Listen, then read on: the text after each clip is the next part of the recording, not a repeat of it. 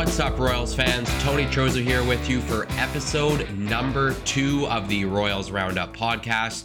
Hope everyone enjoyed episode number one. Of course, we had a very special guest. That was Associate General Manager Jake Heisinger. And before we recap last week and everything else ahead, you probably heard a brand new intro song that just came on before episode number two. That was a local band who created that song for us here. It is the Three Sailing Wait. They haven't officially released their new music yet, but the song that you did hear, uh, that is a new song they're going to be coming up with called What Are You Waiting?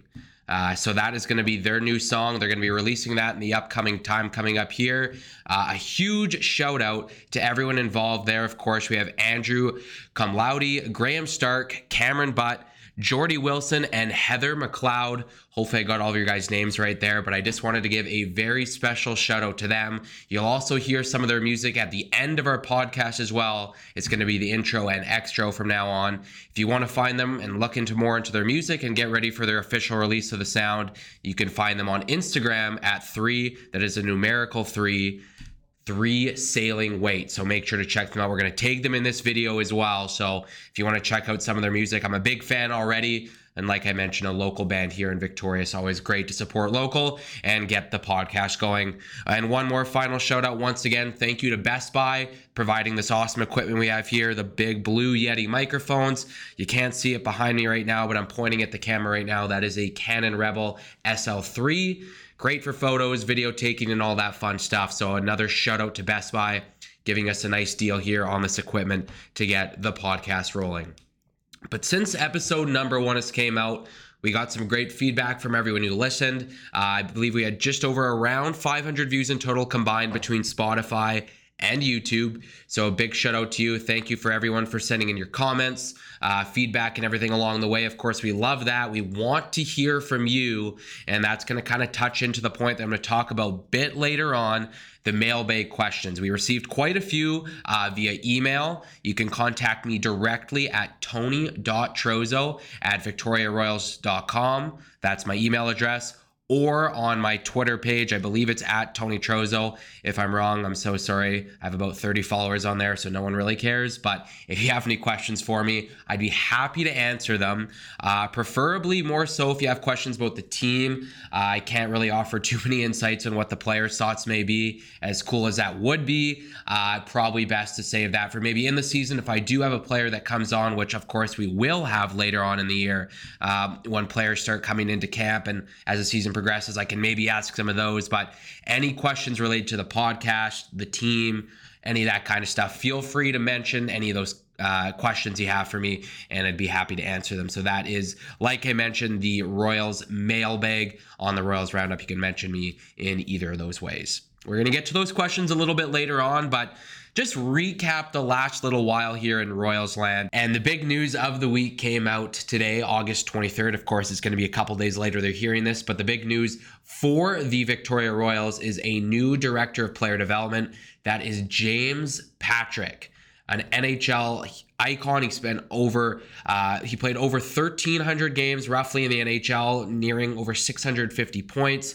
Uh, he played for some very good hockey teams over the years, and since his playing career concluded, he went on to be an assistant coach with the Buffalo Sabres and Dallas Stars. And most recently, he spent the last six seasons with the ICE organization, the first two in Kootenay, before the team relocated to Winnipeg, becoming the Winnipeg Ice. And yeah, their record was quite impressive in Winnipeg. He also earned the WHL Coach of the Year honors in 2021 22. So yeah, that's a huge hire for the Royals. And something to keep in mind though, as I mentioned, his role, the director of player development, he's going to be off the bench now. That's not going to be his primary role. Of course, he's as well known, of course, as I mentioned, his time in the NHL as an assistant coach and with the Ice as their head coach. He'll be shifting his focus to player development, something that he's very keen on doing. Of course, if you missed the press release, you can check that out on our uh, Twitter, Instagram, Facebook page, and our website. Uh, kind of outlines everything through uh, a couple other big names that were brought in this offseason uh, with Jake Heisinger and Joey, Joey Poljanowski. Uh, they kind of talked about it there, but just another huge piece, the third major one that the Royals have added here in the hockey operations department. And it really really speaks volume to the investment from the ownership here for the Royals, how exciting it is right now to be a Victoria Royals fan. Of course, uh, it's been a couple tough years uh, in Victoria, but that is is really going to be in the rearview mirror going forward. This team is very much invested in the future of this franchise, and they have some brilliant hockey minds that are going to be forging the future here for the Royals. So just wanted to get that tidbit out of the way as well. Of course, that is massive news. And ever since it was announced that Patrick wouldn't be moving from Winnipeg to Wenatchee, this was a big name out there. And I think there is a lot of uh, circulation going around, of course, the internet the best place for news uh, is uh, Patrick was looking for a spot and he found a great one here in Victoria and a great addition here to the franchise.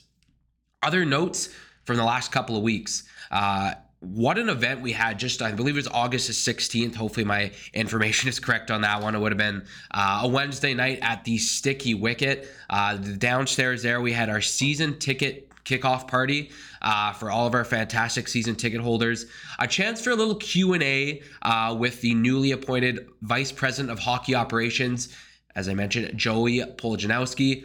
Joey, I hope I got your last name right this time. Uh, but just a great chance for fans to come in and listen to what Joey had to say in terms of the direction of this franchise.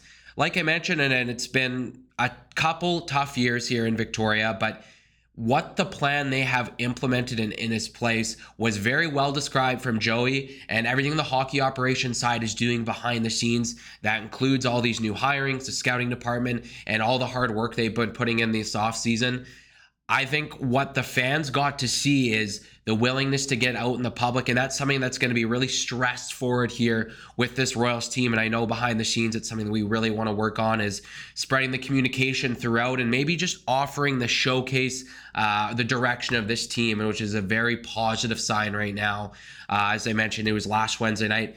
Believe in the top of my head, we had close to 350, 400 people. It was a packed house downstairs at the Sticky. Uh, big shout out to them for hosting this great event. Uh, it was about an hour, hour and 35 minutes kind of thing. Uh, and we had some special guests along the way joining us. So, everyone who's able to make it out to that, thank you. Of course, we'll have more season ticket info on the pickup time and all that fun stuff coming at a later date as we near the season. Of course, that is coming right around the corner. Uh, but just want to say thank you uh, to everyone we saw at that uh, season ticket pickup party. Uh, of course, it wasn't a pickup party, so I probably mispronounced the wording there, but it was great to see everyone out there uh, just a couple weeks ago. Switching gears a little bit now as we kind of look forward to the next couple of weeks. Well, as the time as this episode comes out, and maybe this will be the first time you're hearing it, we will have an inter squad game here at the Save on Foods Memorial Center. Uh, that's going to wrap up our training camp. I believe, top of my head, September 5th in the evening. Uh, you're going to be able to come into the Save on Foods Memorial Center, watch what we have to offer. And as I mentioned, that's going to be wrapping up the training camp. Uh, by this time that the episode's out, we'll have more information on the. Uh, but just want to talk about the excitement of that. Of course, after that, we're going to go right into preseason. Uh, all those games, of course, will be on the road, but the same time, exciting times here in Victoria. Uh, so if you're looking to get back into the hockey scene, training camp is just about under the underway, and we really look forward to welcoming you back here to the Save on Foods Memorial Center uh, for that inter squad game on September the 5th. Uh, so that's kind of the exciting stuff going on here in Royals World. Of course, Canucks training camp. We have a little bit more info on that uh, coming a little bit later on, but uh, exciting times here in Victoria. We have two amazing guest joining us on episode number two Victoria Hockey Royalty.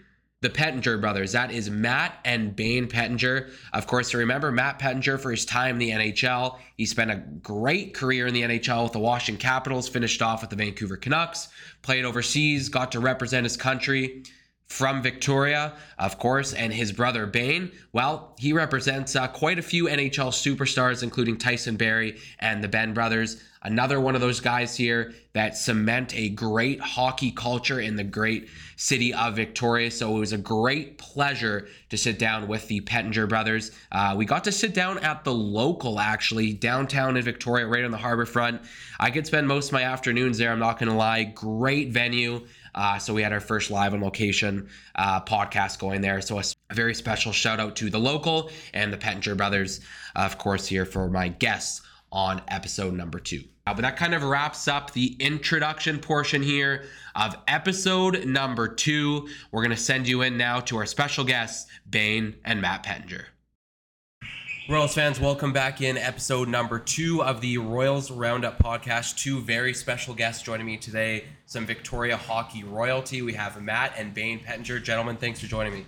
Thank you so much for having us. Yeah, thanks for having us. And we're in a very special setting here at the local. You guys were able to get us in here. Bayne, maybe if you want to give us a connection, how uh, how you guys know the owner here and everything they, they offer here. Yeah, our good pal Jeremy Petzing here owns uh, the local here right on Wharf Street. Beautiful venue, kind of sports bar. Um, you know, I think it's it's a home run in Victoria and. Uh, really great food and uh, patio. You don't find a better patio in Victoria, in my mind. So we're happy that Zinger was able to host us down here, and hopefully we can get some Royals fans down here in the future. Oh, it'd be a great spot, and I think I've heard rumors that this spot was uh, maybe a hotbed for some hockey, uh, other hockey royalty, maybe about a month ago, and, and I think I heard you had the, the honor of being an MC at that event. So maybe if you're able to, what do you remember from that night, and, and everything that came with that? Yeah, that was a that was a great weekend. First of all, to show off Victoria uh, for us. You know, obviously Tyson Barrie, a good friend and client of mine had his wedding here uh, about a month ago now, and we did the out of town kind of welcome dinner, barbecue, whatever you want to call it here, with you know the likes of Marner, Crosby, MacKinnon. Uh, I'm sure Miss McDavid. Uh, there was a few you know that that are were Tyson obviously left a big impact on playing with them.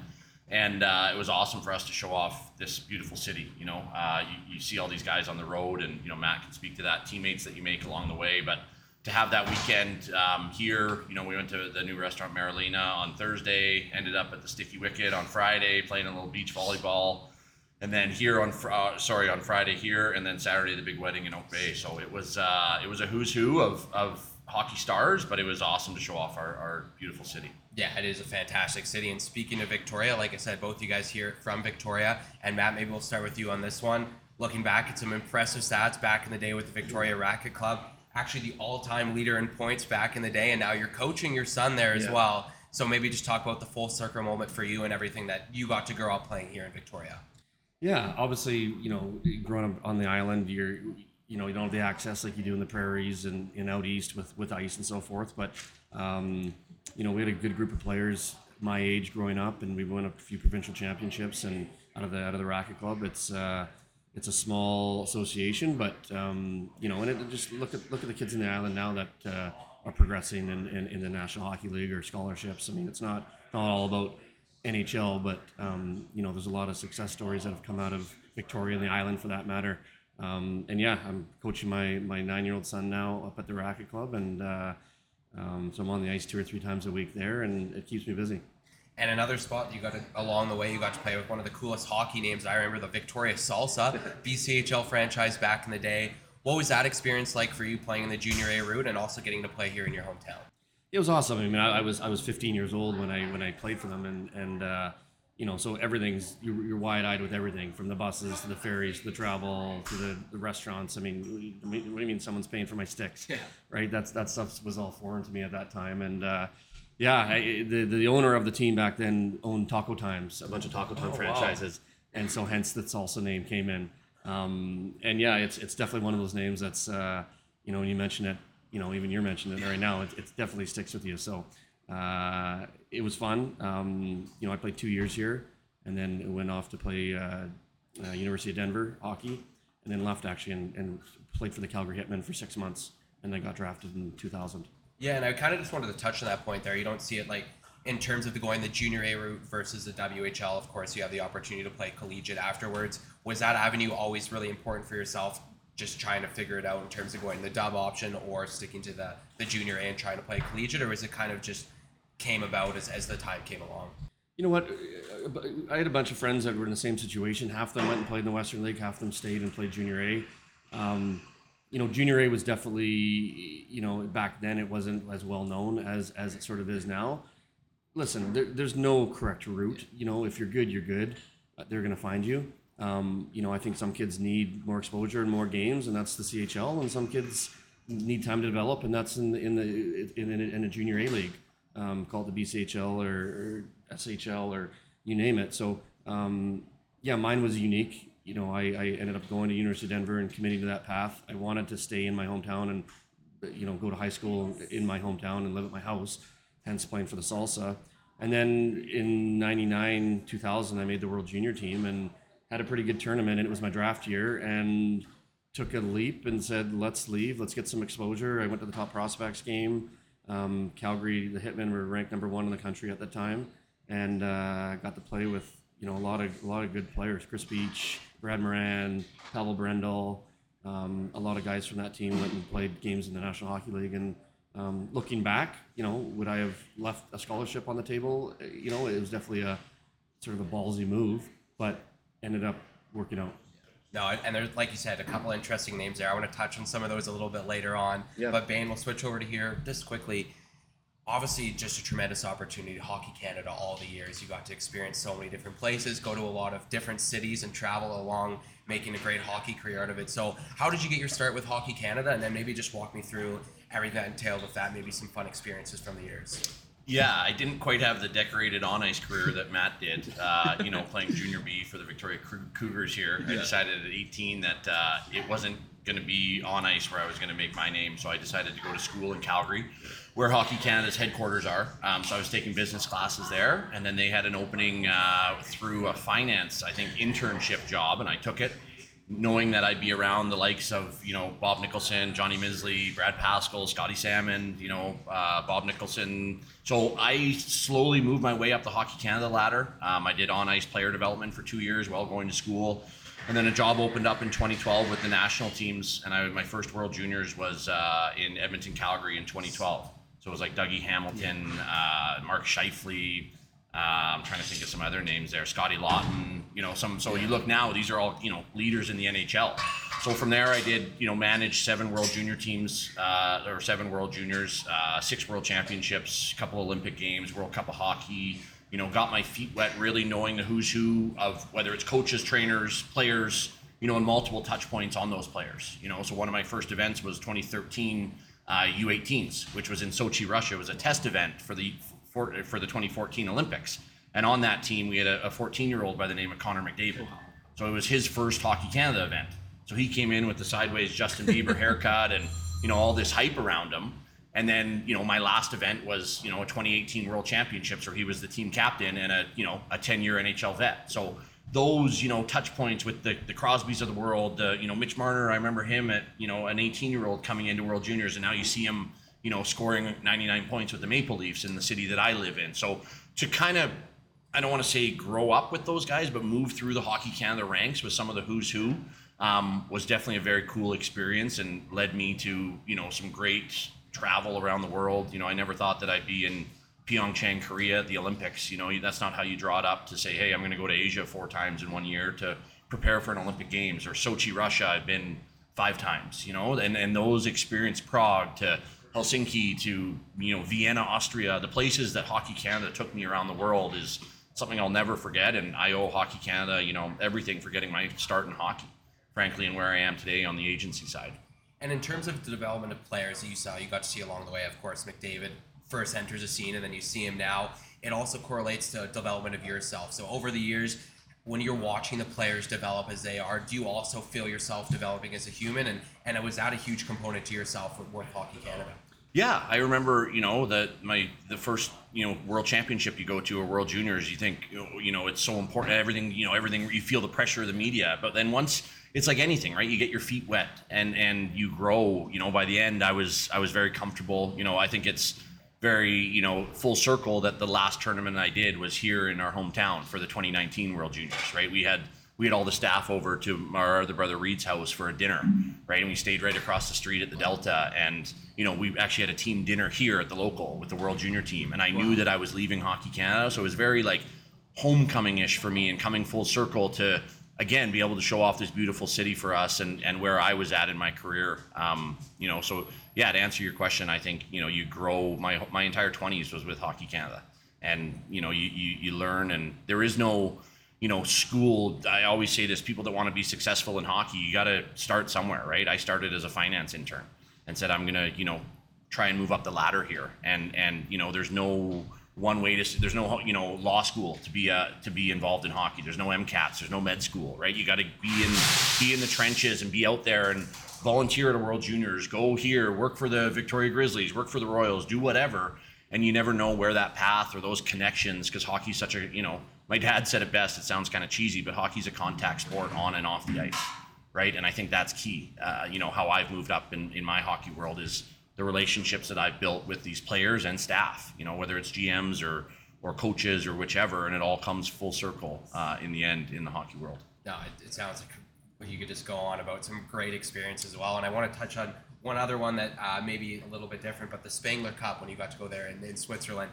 All I've ever heard about that experience is nothing but fantastic things. So, what can you say about there, and, and what how did that all come about? Yeah, because I was mostly with the World Junior team, um, I got to do one uh, Spengler Cup. Uh, it was actually the 2018 year when we were looking for the Olympic team for Pyeongchang. So yeah. obviously, pros NHL pros didn't go because of the holdout there between the PA and the NHL. So we were hunting Europe for uh, an Olympic team, right? So part of that is putting together a Spengler Cup team, and it is, I think, the best tournament in hockey. Yeah. If it wasn't at the same time as World Juniors, I would have had it in my contract every year to go and manage that team. It's it's it's the equivalent of going to Whistler for a hockey tournament, right? But with pros, you're in the Swiss Alps. It's been there for 150, or I think this year is the 100th year of the Spengler Cup.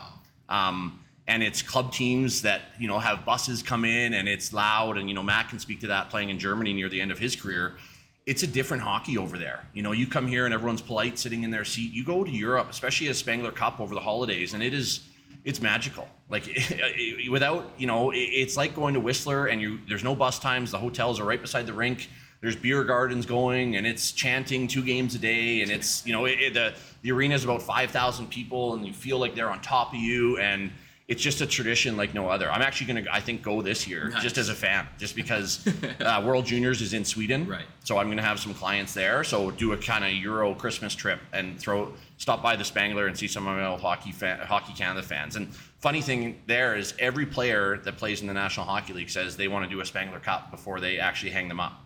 You know, from Crosby to Barrie to you know MacKinnon are all like I before I officially hang them up. I want to do a Spengler Cup because it's that much fun. Um, you know, it's just such a cool experience, the Spengler. Yeah, I think that's a testament to like how well long people obviously enjoy the game of hockey, but that full experience as well. So that's really cool that you got to go there, and obviously going to be exciting for you to head back there this winter. Mm-hmm. Uh, and Matt, switching back, another overseas experience for yourself. The World Juniors back in 2000. Mm-hmm. You got to play in Sweden, play with some pretty cool names that I want to get to in a second. But what do you remember about that experience? Obviously, you had a great tournament there, but just everything that entailed, obviously, as a young guy moving over, playing overseas, and, and just everything mm-hmm. that came with that. So, what do you remember about that experience? Yeah, it, it kind of it, it, all happened real fast. I mean, I was I was actually not even invited to the selection camp at Christmas, and there was an injury, and I was a late addition, so I was disappointed, and then obviously elated, and didn't really have expectations going in. You know, you're you know I'm a I was playing college hockey at the time, and you're playing with the best players in Canada that are under 20, um, and then I ended up having a pretty good camp, and and made the team. And next thing you know, you're on a Air Canada flight over to northern Sweden, and you know you, you were northern Sweden. Yeah, it was northern. there were there was like I think there was like four hours of sunlight a day. Whoa. Yeah, yeah, yeah. yeah. And it was like that time of year. It's yeah, it's ten to two, and that's the, wow. when you get sunlight. Yeah. And it was in the year 2000, so the World Juniors is big, but it's not like what it is right. now. Um, you know, the rink. I remember the rink we played in would have been, I don't know, it was probably a, a junior, like a bad junior A rink. Yeah. You know, seats maybe three or four K. Wow. Like it wasn't. It, it's not like you're playing at you know Save On, Save On yeah. Center, or any of these new barns that are out there now. So. Um, yeah, it was a great experience. Uh, we lost to the Russians in the semis, and then beat the Americans for bronze in a shootout uh, the next day. And you know, obviously, like anyone says, you're disappointed to not be in the final, but it was nice to. I still have it, obviously, the bronze, the bronze medal from there, and um, yeah, I got to play with. You know, I remember that team. Manny Malhotra was our captain. He, he just got the, the Rangers loaned him out. Um, Dany Heatley was there. Barrett Jackman. You know, Mike Ribeiro, uh, Michael Ryder a lot of names that you know Joe Roulier. I remember him. He's you know like just there's so many guys on there that you see in, in, those relationships too. Like you see them five years later, six years later, and you spent three weeks with them, and it's like it's like a hockey fraternity. Yeah. Right. Um, yeah. So that was awesome, and I was actually lucky enough to play in the World Championships also in 2006. That was in Riga, Latvia, and that was Crosby's first year in the league. So Crosby, so Sid was on the team. Yeah. Um, so yeah, it, it was. It, would have been 18. He would have been 18 or 19. Wow and he came over, and I remember looking at his stats the other day, and I think he led our team, and Br- Brendan Shanahan was our captain. Wow. He came over for last hurrah. Um, you know, uh, Mike Richards and Jeff Carter were rookies too. That they just they, they were just in Philly. Um, so yeah, it was you know I I've had, I had great experiences in Europe, um, and then finished five years pro over there. Uh, retired like nine years ago, so um, it, it was awesome. Yeah, and, just in terms of obviously you mentioned there the disappointment of losing the semifinals, but the next day coming up and you have that medal, something that you'll have for the rest of your life, and able to claim a, a international uh, tournament bronze. What does that mean to you, and, and just to how like how was the group following the loss? If you remember, uh, what was everything maybe said in the room, and, and how important was it that you still have that bronze medal today, and it's something to look back on? Yeah, I, you know, I I don't remember exactly how it was, but everyone's disappointed. Um, you know, but the coaching staff did a good job to get everybody riled up for the next day. And you know, hey guys, we're playing the Americans. You know, and we know everyone knows what that's about. Um, you know, and at the time you don't really realize it, but now when I see the World Juniors on TV, I'm like, you know, like I made that team. Yeah. Like it was, you know, it's it's the you know, you, you- there's good players in the island. There's good players in Alberta. There's good players in Ontario. Out, out you know, PEI. Um, you know, but to be one of the top 20 or 22, whatever the roster is, in Canada for under 20, I, it was, you know, looking back, I'm like, gee, that was that was it could be one of the one of my biggest accomplishments. I mean, I, I can say, you know, I scored a bunch of goals in the National Hockey League and you know, played with these guys, played with that guys, but you know, to say you played on the World Junior team for Canada, it's it's it's not many guys can do that. No, for sure. And, and just quickly, you, t- you mentioned one name there that I really want to ask you about, Dany Heatley. Yeah. What was the experience like with him? Obviously, everyone uh, knows a prolific hockey Yeah. player over the years, but um, maybe an interesting personality as well. What was it like playing with him? Peter was young. He was, Yeah. you know, he I think he was an underage at that tournament. You know, and I mean, the numbers speak for itself. I mean, Dany Heatley scores a lot of hockey goals. Um, he did in the National Hockey League. He did at college. He did at junior. Um, really good, laid back guy. Um, and just yeah, and, and we I we played quite a bit when I was in Washington. He was in Atlanta, and so we were in the same division. So you know, we we'd uh, I I catch up with him down there and stuff. But uh, no, just a just a low key guy and just really good at scoring goals. Yeah, that's a good point for sure. Um, Bayne, switching back over to you. After your time with Hockey Canada, you transitioned into the hockey agent side of things. So, was that kind of something that you had in mind for a long time, or was it something that just kind of came about after you ended with Hockey Canada?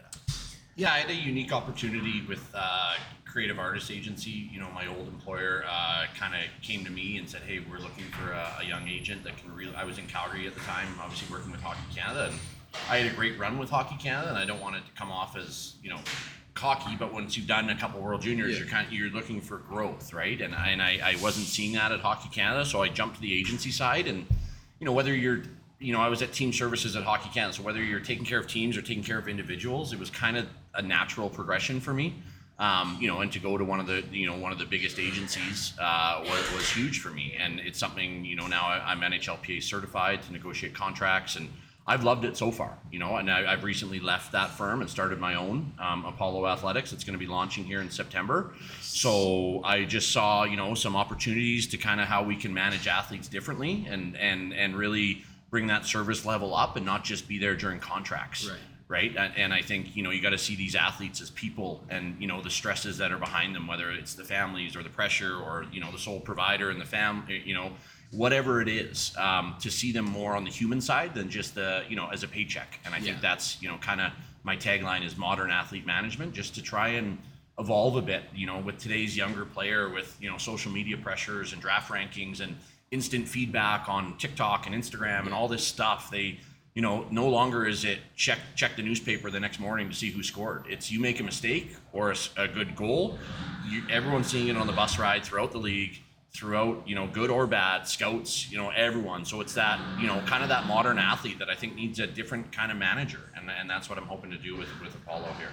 And, and kind of just speaking to the, the modern approach, when you're talking to your players and, and all the guys you have with, with you right now, is there a certain touch point? Are you guys talking every so once in a while? Is it dependent on the player, or how much more goes into behind the scenes? Obviously, everyone knows about you know working on the pay, the, the contracts that they end up getting, but there's obviously a lot more that goes into it behind the scenes. Yeah, it depends where they're at, right, in their career right now. So I can use, you know, for example, Jordie Benn's a client, right, and Jamie his brother. So Jamie has three year, two years left on his contract. Jamie's, you know, pretty self sufficient, whereas Jordie, I'm pretty much talking to daily as we try to get a job done, you know, get him a job. Yeah. You know, Tyson's a bit different. Uh, you know, other youth prospects are different if they're at a tournament, if it's in season, you know, so it's different touch points. Um, you know, and as you get to know your clients you know who wants you know who who needs the attention and who needs to you know can kind of set it and forget it and let them you know focus on their game you know whether it's a goalie you know you don't talk to them on game days you know or it's a player that you know got suspended you know so you need to step in there or a social media thing or they have a you know this week Matt and I are lucky to go enough on we're going on a charity event with Tyson this this uh, next week to up to some northern communities up in Hazelton BC and we do you know essentially run a hockey school for a Nice. couple weeks so uh, or a couple days, sorry. So I've been planning on that side, right? But then once we're done that, Tyson goes to Nashville. He's in training camp. He he's getting his house set with his family. So yeah, it's different. It's kind of where they're at in in in their cycle of the season, right? So there's no like, hey, I have to call this player this week. It's who needs the attention now? Who needs this? Who got hurt? You know, knock on wood. Um, and you're dealing with doctors' opinions or suspensions or a contract's up. So it's totally different based on the cycle of the player and where they're at. And you mentioned obviously a couple big names there, especially from the Victoria area, both the Benn brothers, Jordie and Jamie, and then Tyson Barrie. So how did that connection come to fruition? Obviously, you have the Victoria connection here, but what's it like working with guys that come from the same hometown as you? And then obviously maybe some other cool stories you may have about the three of them. Yeah, is a bit younger, but I remember playing for the Victoria Cougars, and Jordie would have been 18 because Jordie and I are the same age, both 87s, playing for the Peninsula Panthers.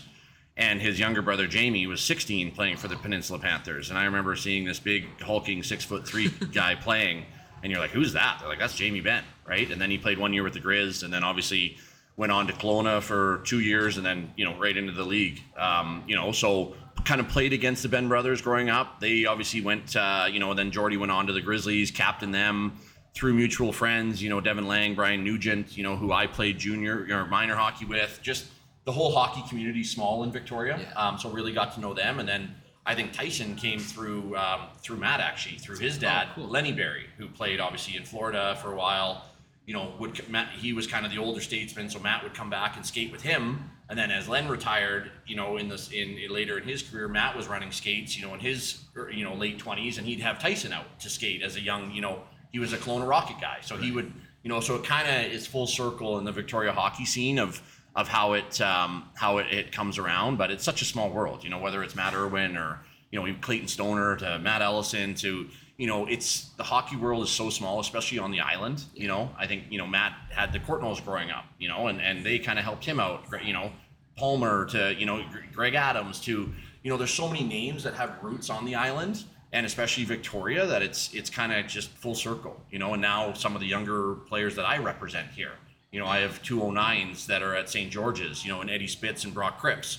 I have you know represent Seth Fryer, who's actually a Victoria Royal you know, he's an 06, a big hulking D-man. That one came about, his dad was a fire chief here in Victoria for Vic Fire Department, who I have many friends, and Matt does, that are at firemen there. So they said, hey, you know, a couple years ago, I got this young kid that plays, you know, I know his dad. So it's, it's all full circle, and there's a connection point somewhere. Um, but, you know, I'm happy to, you know, really represent Victoria and Island kids, and I'd like to, you know, eventually move my as I get Apollo off the ground back here, be a bit more West Coast because I think there's some great talents on on the island, and I'm happy to kind of you know lead that and help help them achieve their goals, right? And and be kind of island proud because I think you know we want to see another Jamie Benn or another Tyson Barrie and have that you know kind of that hey let's you know they are from Victoria. You know Matt had Steve Nash ahead of him you know and and so there is some fantastic athletes and athletic families on this you know especially in Victoria that I think just need a little help along the way because they can get lost on on the island here. Yeah. and, and you know they obviously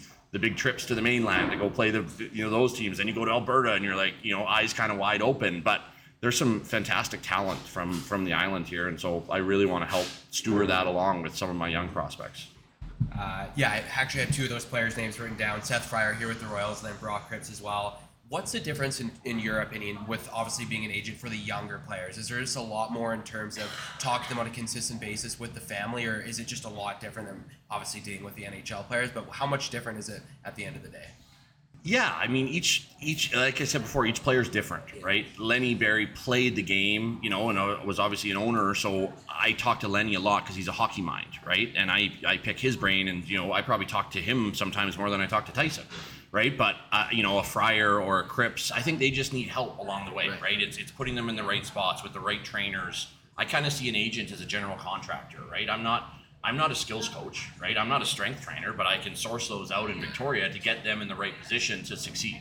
So that at the end of the day, I'm kind of a one-stop shop. You know, they need equipment, they need a trainer, they need ice, they need this. They the parents and the players come to me as a sounding board, right? And then, you know, we hope that that we're putting them in the right spots to succeed. You know, and I think, you know, with with the new leadership here with the Royals, I'm excited to have you know, one of the top, you know, promising prospects in Seth Fryer, a big six foot seven right-handed D-man that's I think just getting into his prime. You know, he played ten odd games last year. He's going to be a big piece this year as a 17 year old. But for us, you know, and the tough part for me as an agent is I'm trying to predict pro hockey players at 14. Right, I, I'm not just draft. I'm not just saying, "Hey, he's going to be a great Victoria Royal," and then he sails off into a pro career. I, I want to put them in the right spot for junior, so that you know they do have a long pro career. Um, so that's that's the tough part when you're recruiting. You know, it's getting younger and younger in our industry. You know, to say I have 09s, they're 14, 15 years old. Like that's crazy. You know, and I realize that's crazy, but you have to you know kind of bet on your ponies. And you know, I'm a boutique agency, so you know I only have those you know really three from the island. You know, I advise Hoyt Stanley, who was just with the Grizzlies, who committed to Cornell.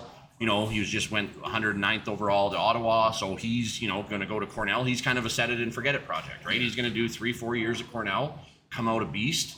You know, hopefully play for Ottawa. You know, but it, it's where these guys are at their roots with the junior hockey. You know, so with Cripps and Spitz, we've got a big, big decision coming up. It's their WHL Bantam draft year this year, so we have to sit down and say NCAA versus Major Junior. Where what route are we going? And at 15, you know, that's an that's a that's an early decision to decide what route you're going with. You know, these kids still not fully through puberty, still not hitting their you know potential to say, okay, we're going to the Western League or we're going NCAA. And and that's those are tough decisions, but that's where they need a solid advisor to say, okay, we're not on this road alone, right? We we have trusted guidance and a, a network around to lean on myself, my brother that have you know done it, and and people in my stable that I work with to say, hey, these are the pros and cons to both. Let's make an educated decision. What's going to be the best runway for this player to eventually achieve his goal of playing professional hockey? No, that's really cool for sure. I'm excited to see some of those names come up as well, especially in the Victoria area. I'd love to get them to the Royals, get some hometown talent. here. Right? Oh, let's hope. Fingers crossed. Yeah. Uh, Matt, we'll switch gears a little bit now. Obviously, we talked about your junior career here in Victoria and obviously a great time at the World Juniors as well, but you went on to have a great NHL career as well. Started off with the Washington Capitals. So, Yeah. what do you remember from your first NHL game and maybe your first NHL goal? Is there is it just very vivid for yourself or is it kind of a blur from that day, those days? You know what? I don't really remember my first NHL game. I remember my first goal. The Senators were really good back then. Alfredsson and I think Hossa and and uh, and anyways, we were at home and we were down seven nothing, and I scored to make it seven one. So here I am, hats and horns, and you can't really celebrate because you cut the deficit to six, and the game's pretty much over. But um, yeah, it took me probably I don't know, probably 15, 20 games to get. You know, uh, when I was 20, I got a cup of coffee. I played 10 games up, and then rested in Portland in the American League, which is you know pretty normal. I mean, there's not many players, kids these days that step right in and play. It's a pretty big transition to the pro game. Um, and then yeah, kind of got lucky. I mean, we, we had a we had a very veteran team back then. I mean, Adam Oates, Olie Kolzig, Sergei Gonchar, Joe Riki. You know, when you're 20, you're 20 years old, and you know some of these guys are 30, 35, and You had a veteran team. Yeah. I remember there's a poster in our house with Jagr, Bondra, Jagr was Gonchar, there, like some Bondra. names where you're like, whoa, you're playing with these guys? right? right And so it was uh, it was definitely eye opening, and you you know it's it's it's also the you know the top league in the world, so you're you know the American League's cool, but you're still on buses and you're still doing that. You get to the National Hockey League, and it's chartered planes and first class hotels and per diem and and uh, you know so it, it, was awesome. Um, yeah, I got to travel around obviously to all the major cities and um, and then we kind of we traded. I think it was like in 03, 04, pretty much did a wholesale trade for everybody. Like everyone left. Jagr, I think he went to the Rangers. Um, Gonchar, I forget where he went. Bondra went to Ottawa. Yeah. Uh, and then that's the year we won the draft lottery and uh, we got Ovechkin. So I played with Ovi for I don't know three or four years for sure, five years before I got traded to Vancouver, and uh, yeah, him and Backstrom are still there. Crazy. Backstrom, I, don't know how many years he has left. I know he's had some injuries, but um, you know I'm hoping Ovi plays at least three or four or five more and gets that record because you know I, I don't think anyone would argue. I think he's just given the given given the the era that he's playing in. There's not a better goal scorer in the National Hockey League history. I, I, don't, I don't think anyone could argue with that. Yeah, no, and when you Right. yeah, no, hundred percent. When you broke onto the scene with the Caps, obviously you mentioned it was a very veteran heavy lineup, and then you got to move on after a couple years, and you get Alex Ovechkin in the fold. So, what was the difference of having that veteran leadership at the start, maybe mold you into the player you became, and then a few few years later get to play with Alex Ovechkin, and it so happened that was your career year as well in points. So, Yeah. what do you remember playing with Ovechkin, and then maybe just your overall experience there in Washington? Yeah, Washington was great. I mean, like I said, I was drafted by them in 2000, and um, you know, learned a lot of things. Even though it was a veteran team, you still, you know, you, you just learn little things daily as, a, as being a pro. From you know, making sure you're early, making sure you stay after practice. You know, just the way you conduct yourself, interviews, off the ice, on the ice. It's not it's not 2023, so there's not cameras everywhere and and Twitter and Instagram like it was like it is now. So you can you know you can definitely you know go out for beers with the guys and not worried about someone snapping a photo. Um, yeah, and then when Ovi came, yeah, we, we it was it was fun. I mean, he, he's a fun guy. He loves to have fun. Loves to score goals. Um, I, I mean, I played with him. I, I, I played the odd line with him, but Right. a lot of times I was on the five on three, and I was told to go to the front of the net. and so you can imagine how fun that is having Ovi taking one timers at you.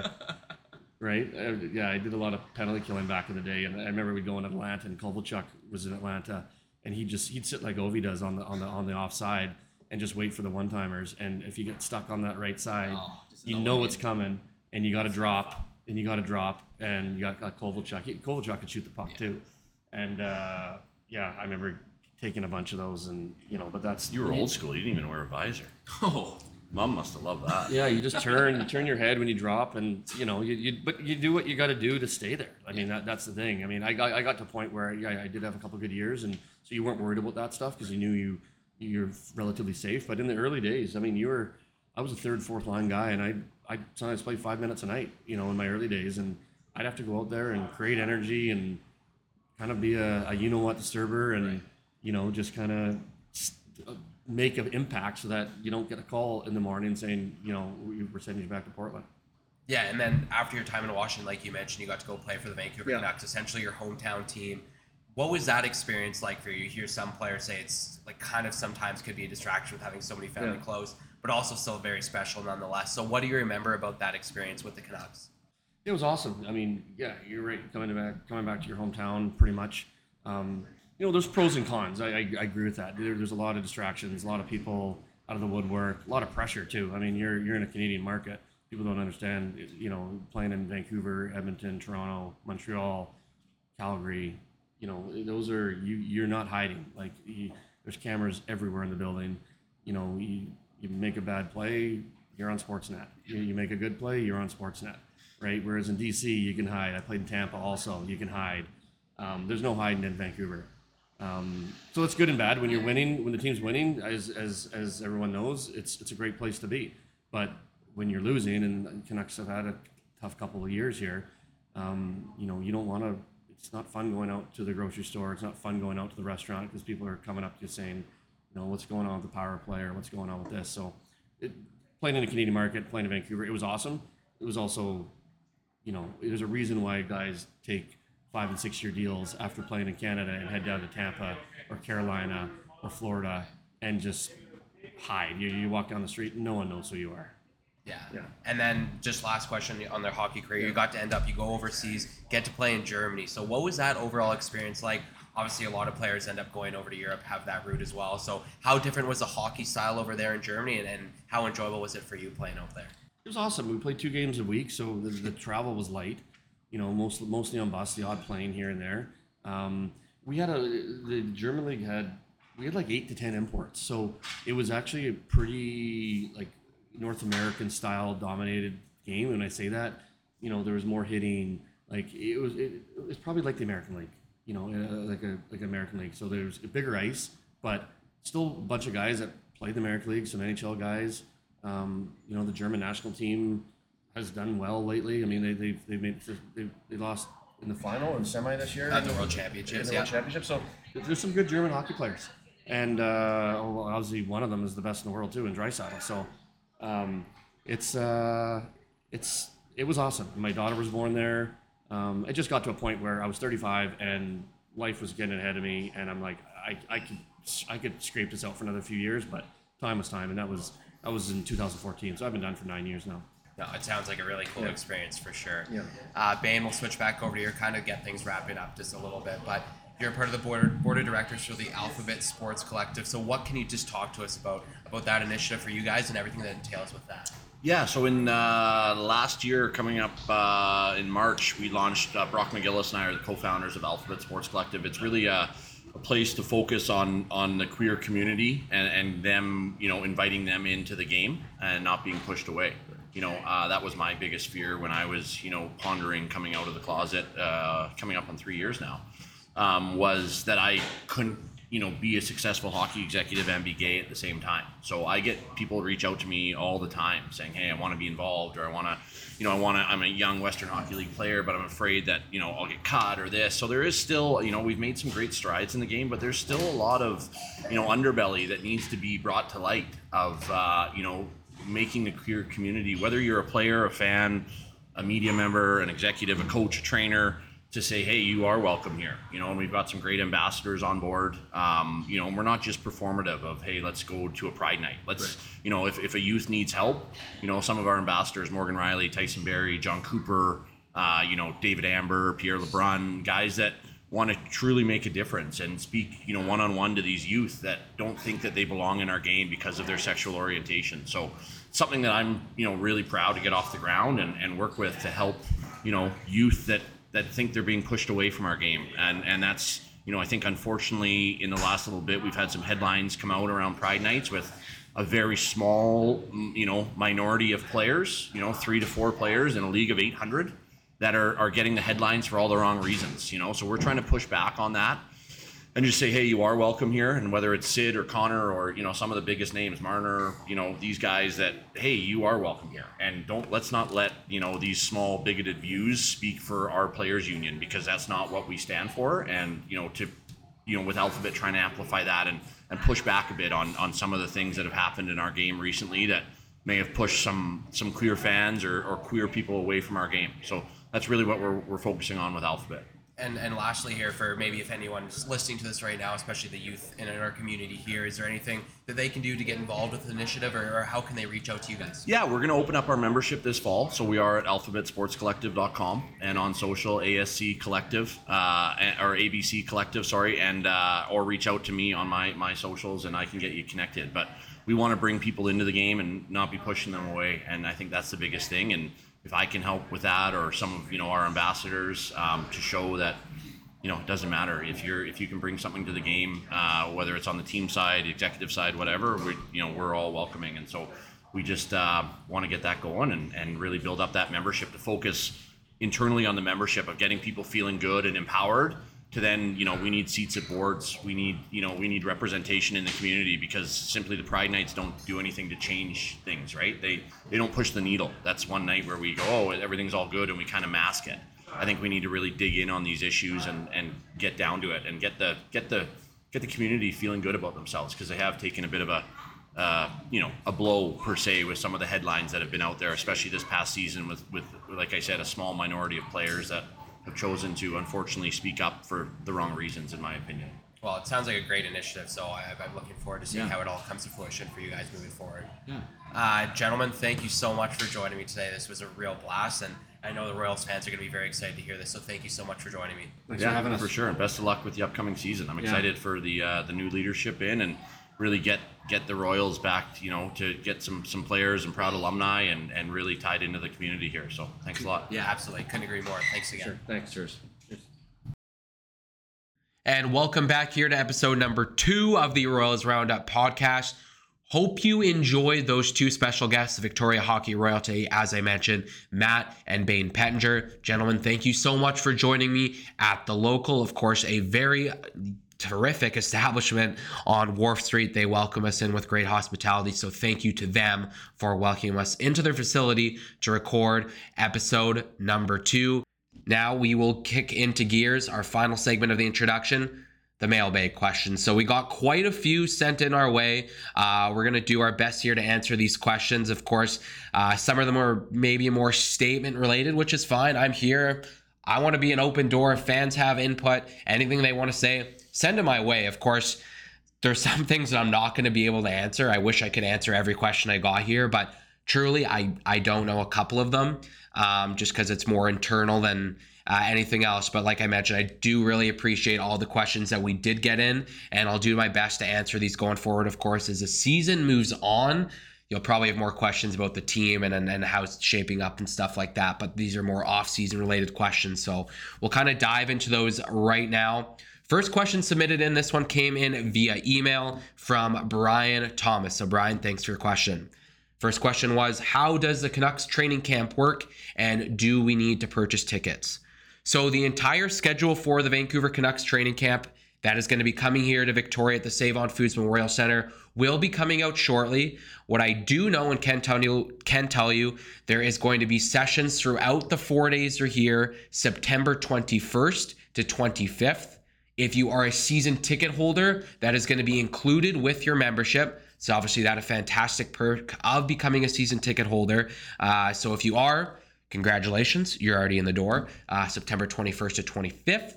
If you're not, later date, this information is going to be coming out how to get in the door, whether if you want to come for uh, the inter squad game that will happen th- at some point throughout the four days or here, or just some of their training sessions and watch an NHL training camp. All of that ticketing information will come out at a later date. But what I can tell you right now, of course, it's not too much behind the scenes. It's a 21st to 25th. Season ticket holders get in free, and information on further ticketing will be released shortly. And of course, a more in depth schedule uh, that hasn't been provided as of yet. Of course, there's a lot of things that go in behind the scenes uh, of developing an NHL training camp, as you can imagine, or imagine, pardon me, uh, all the important stuff that goes on behind the scenes before the Canucks kick off their 2023 24 regular season. So, Brian, hopefully that answers your question a little bit. And maybe by the time this podcast is released, we'll have a little bit more info. But as soon as it comes out, we'll have it available on our social media platforms. Uh, next question that come in, there was a couple ones here. We're going to touch on just one of them right now. Uh, this question was once again sent in via email from Barry McKee. So this question from Barry. Last year, there were open preseason sessions. It was great to see the prospects in action. Are there plans for similar open scrimmages before the preseason games begin? As I mentioned a little bit earlier, uh, of course, the training camp will conclude on September the 5th. That is going to be an inter squad game with the Victoria Royals right here at our building at the Save on Foods Memorial Center. So that's going to be a great chance to see some NHL prospects along the way. Of course, this past summer was great. Justin Kipkie, Kalen Parker, both drafted into the NHL, and then quite a few other Royals were invited to NHL development camps. So if you want to see them live in action before preseason and the regular season, that is Tuesday, September 5th. On the top of my head, I think it is a Tuesday, but if not, I know it is September 5th. You can come in. The exact time of the game will also be released by the time this episode comes out, but we hope to see you here at the Save On Foods Memorial Center. Third question out of the four that I'm going to be answering here. This one comes in. Sam, I hope I'm saying your last name right. Uh, Sam Talaxton. This one was also sent in to me via email. Uh, what is our forecast for the year? I'm going to presume you mean for the Royals and not the weather. Uh, that was a very bad joke, so I'm sorry, Sam. Uh, in terms of the forecast for the Royals, I've talked about it. It's been seen the last couple years have haven't been easy for this for this franchise, but that is something that I personally believe is set to really change. When you see the moves that this team has made in this offseason, investing in the future. When you look at the hockey minds, you talk about Joey. Joey Poljanowski comes from the Arizona Coyotes. He's coming from an NHL franchise to the WHL, and he's going to help develop what is the future of this franchise in many ways uh, than just one. Episode number one guest, Jake Heisinger, the new associate general manager of the Victoria Royals. Well, you heard in the last episode, uh, of course, he came from the Winnipeg Ice and he was instrumental in the development and drafting of so many future NHL stars. He's a brilliant hockey mind as well. So, another big one there. James Patrick, I mentioned that news a little bit earlier as well, the new director of player development here for the Victoria Royals. Three massive names. And you may be thinking, well, what about the on ice product here? Because that's obviously what fans are paying to see. Fans want to see the Royals win games. And what I can say to that is if you see the moves that this team has made uh, this offseason, uh, the drafting of players, of course, we have Keaton Verhoff, the fourth overall selection from the WHL prospects draft. He won't be here this year, but another building block moving forward. The player that I really want people to keep in mind when you come to training camp, you've obviously heard his name. He played a few games last year, Cole Reshny. This kid, you don't want to hype up, obviously, his player too much and put too much pressure on him. But from his stats, what you see, and everything else people say about him, Cole Reshny is the potential to be a superstar and a player you'd want to pay to come see. Uh, and there's just a couple players there along the way. Of course, you have some other huge names. As I mentioned, two Royals players were drafted in the past NHL draft superstar defenseman Calum Picky, uh, Calum Parker, and Justin Kipkie. Pardon me, I'm just so excited to talk about the Royals, as you can tell. Um, but two huge names there on the back end. Of course, if Gannon Laroque stays around, he has a chance potentially uh, to move on to play. Of course, he was drafted by the San Jose Sharks, so we'll see if he's back here for another year. If he is, he was a he is a captain of the team, and you think of those three names on the back end: Larocque, Parker, and Kipkie, you really have a three headed monster back there that can play a lot of minutes. So that's something that you want to build on, of course, from the back end. And I think that's something that's been focused on here from this franchise. And then when you mentioned Keaton Verhoff coming to the mix pretty soon, pretty scary for for some teams to look at as well. So on the defensive side, they have a lot of positives going as well. And I've really liked the, the, the pickups they've made as well, especially from the CHL import draft. When you look at Casper Evansson, this player uh, officially the announcement came out a couple days ago on friday that the royals sign him to his whl scholarship and agreement uh, this player small forward dynamic with the puck um, his coach has been emailing actually some of us uh, in terms of how impressive he's been as a player and as a human being as he continues to develop. He's going to come in as an 18 year old as well. Of course, that is how the CHL import draft works. Uh, these players are developed, ready to go, and I honestly think he's going to jump right in the mix. We'll see where he slots in. Of course, it's going to be a transition moving from playing in Europe over to North America in your first season, but very excited to see Casper Evansson. Of course, that's an exciting player to look forward to when you look at the overall outcome of maybe the season. And your question was, what is the forecast for the year? I'm very positively uh, impacted right now. That's probably not the right set of words, but I like the direction of this franchise. I like the way they're building forward, and there's a lot of great building blocks that this team has right now and in the future when you look at the players that I mentioned right now. So, what can I say about that? I work for the Royals, so of course I'm going to say that. That's probably what you're thinking right now, but I genuinely think that this team is moving in a very good direction. Uh, I would be lying if I said I don't think this is a playoff team right now. Of course, there's going to be a new team in the Western Conference as Winnipeg relocates from the Eastern Conference to Wenatchee, a new Western Conference team. So there's going to be one more team to compete with for a playoff spot.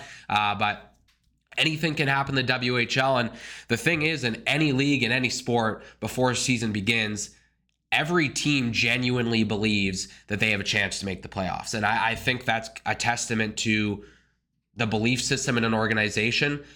And this team is no different. I genuinely think this Royals team uh, could make a good push here, and I'm really looking forward to the season beginning on September the 22nd. Of course, home opener back here at the Save on Foods Memorial Center on Friday, Friday, September 29th, when they play Prince George Cougars, believe. And then the Saturday night uh, will be the Truth and Reconciliation game against the Cougars as well on the 30th. So, long answer was that the forecast uh, in terms of the weather, uh, if that's actually what you're looking for, uh, the summer's coming to an end, unfortunately. So, uh, hopefully, we get some nice weather here in the fall.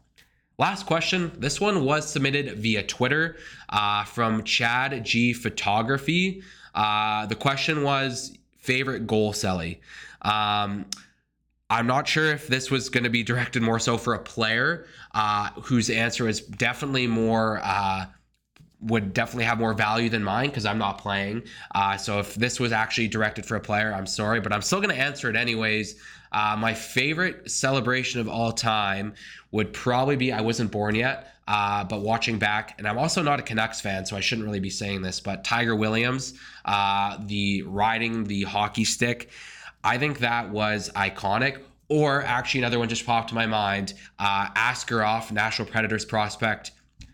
Uh, bench pressing the net above him after making a save in a shootout. That takes a lot of nerves. Um, and yeah, those are two that come to my mind right now. Um, like I said, if that was directed for a player, I'm sorry. Uh, but if not, uh, I do appreciate you reaching out. And if you have any more questions for me in the for uh, in the future, please let me know. As I mentioned, you can reach out in one of two ways via email, tony.trozo at victoriaroyals.com, or via Twitter. You can send them to the Royals Twitter page or my page with 30 followers. Uh, if you want to follow me, please do. Um, switching gears now as you move away from that and just kind of look forward maybe a little bit other things going on around the world. Uh, this past weekend it'll be i guess 10 days ago uh, when you're hearing this but i want to talk about it anyway. Uh, starlight stadium in langford they held the 2024 rugby sevens north america's qualifiers. That's a mouthful, by the way. Uh, the, the Rugby Sevens is probably the most exciting event I've ever seen live and I'm a diehard hockey fan, obviously. I haven't seen rugby live like that before, and I got the chance to go uh, with our news station here, Victoria Now, and take some videos and photos and all that fun stuff. That was truly one of the most remarkable things I've ever been to. Uh, if you haven't been to a rugby sevens match, it's seven and a half minutes, two halves of absolute chaos uh, bone crushing hits. Uh, the women's and men's teams uh, both had pools there underway. Both sides were just so enjoyable to watch. The women's Canadian national team, they qualified for the Paris Olympic Games. Uh, that's going to be next summer, of course in dominating fashion. On the top of my head, uh, I believe it was 196 point differential through their three round robin games. Of course, there was four teams in their pool, and then they ended up winning the gold medal match in the qualifiers, 53 to nothing over Mexico. This team was dominant, and I know obviously the competition will change a little bit more when you start getting the teams coming from Australia, New Zealand, Europe, all those fun places for the Paris 24 2024 Olympic Games. But just the fact they got to do that on home soil in front of a thunderous crowd at Starlight Stadium. I really enjoyed it taking that in. Uh, the Canadian men's team, they came up just short. They fell in the gold medal game to their rivals, the Americans, who are an absolute juggernaut in rugby sevens uh, trial. So Team USA is moving on to the 2024 Olympic Games in Paris. Canada will still have a chance. They'll battle it out with a third place team from this tournament, uh, and they have a chance a little bit before the Olympics to try and get one of those uh, final spots in. But just wanted to give a big shout out to both the Canadian men's and women's national rugby teams. Uh, you've got a new fan and myself. Not sure if that really means anything to you because uh, there's already quite a few rugby fans out there. But uh, great event, and the Greater Victoria region has been just really blessed with all these great sporting opportunities. So uh, whenever you get the chance to go with them, definitely do that. Of course, in terms of other sporting news, uh, since the last time I recorded, obviously this is going to be a little bit older news now, but the Victoria Harbour Cats ended up losing in the WCL championship game uh, to the Corvallis Knights. They won seven straight championships. I think you could consider that a dynasty, maybe at this point in time. Uh, yeah, no, it's definitely a dynasty. Seven straight. Three of those seven were victories over the Victoria Harbour Cats in the championship game. But uh, I went to, I think, six or seven Harbour Cats games this year. Always a great atmosphere. Uh, nothing but supportive in terms of letting me get in there and write my stuff, get all my photos. So a big shout out to the Harbour Cats this season. They also had four players named to the All Star teams as well. So a testament to that franchise. Uh, that's kind of all the other sporting news I wanted to touch on uh, in terms of going around in Victoria. So Harbour Cats, Rugby Canada, well done and great events as per usual. Wrapping up the episode a little bit here, just wanted to quickly touch base the season is right around the corner. Like when this episode comes out, we're going to be just over three weeks away from opening day, preseason, training camp, all that fun stuff. So the CHL preseason has actually already got underway in the QMJHL. Uh, you can watch a couple free previews along the way from the CHL website. So if you want to check that out, make sure to head that way. Of course, the Royals preseason schedule uh, gets going at the beginning of September. So to see our full schedule, head over to victoriaroyals.ca if that is correct. Uh, either way, if I'm wrong on that, just check out our official website and have all the details on the schedule. You can also get your tickets now, single game tickets on sale. Uh, we have multi game flex pass, flex passes, half game memberships, and of course, full season memberships, which do get you in the door for free to the Canucks training camp taking place from September 21st to 25th. So make sure to grab your tickets. And I look forward to seeing you here in the arena in just under a month. Other exciting stuff going around Victoria. Well, September 9th, uh, September to 9th, September 7th to 9th, the opening weekend of Rifflandia will be in town, and the following weekend they'll have the second part of that. Uh, so if you want to check out that, I know I'm going to be going there. I don't know if I'm allowed to say that, but uh, I will definitely be there. So if you see me there, ask me some questions about the Royals and maybe uh, anything else you want to talk about. But if you want to check out some good music, local festival here in town that's got very big, Rifflandia is just a couple weeks away. That wraps up here episode number two of the Royals Roundup podcast. As per usual, thank you, Best Buy. Huge shout out for providing this tremendous equipment. One more time, one more time, a shout out to the three Sailing Wait for providing that fantastic intro. And soon you'll hear the extro. Uh, make sure to check them out on Instagram at three Sailing Wait. Mitch, thanks for your time as a producer once again behind the scenes. I'm Tony Trozo, and I look forward to chatting with you for episode number three, where we have another very special guest. We'll talk to you then.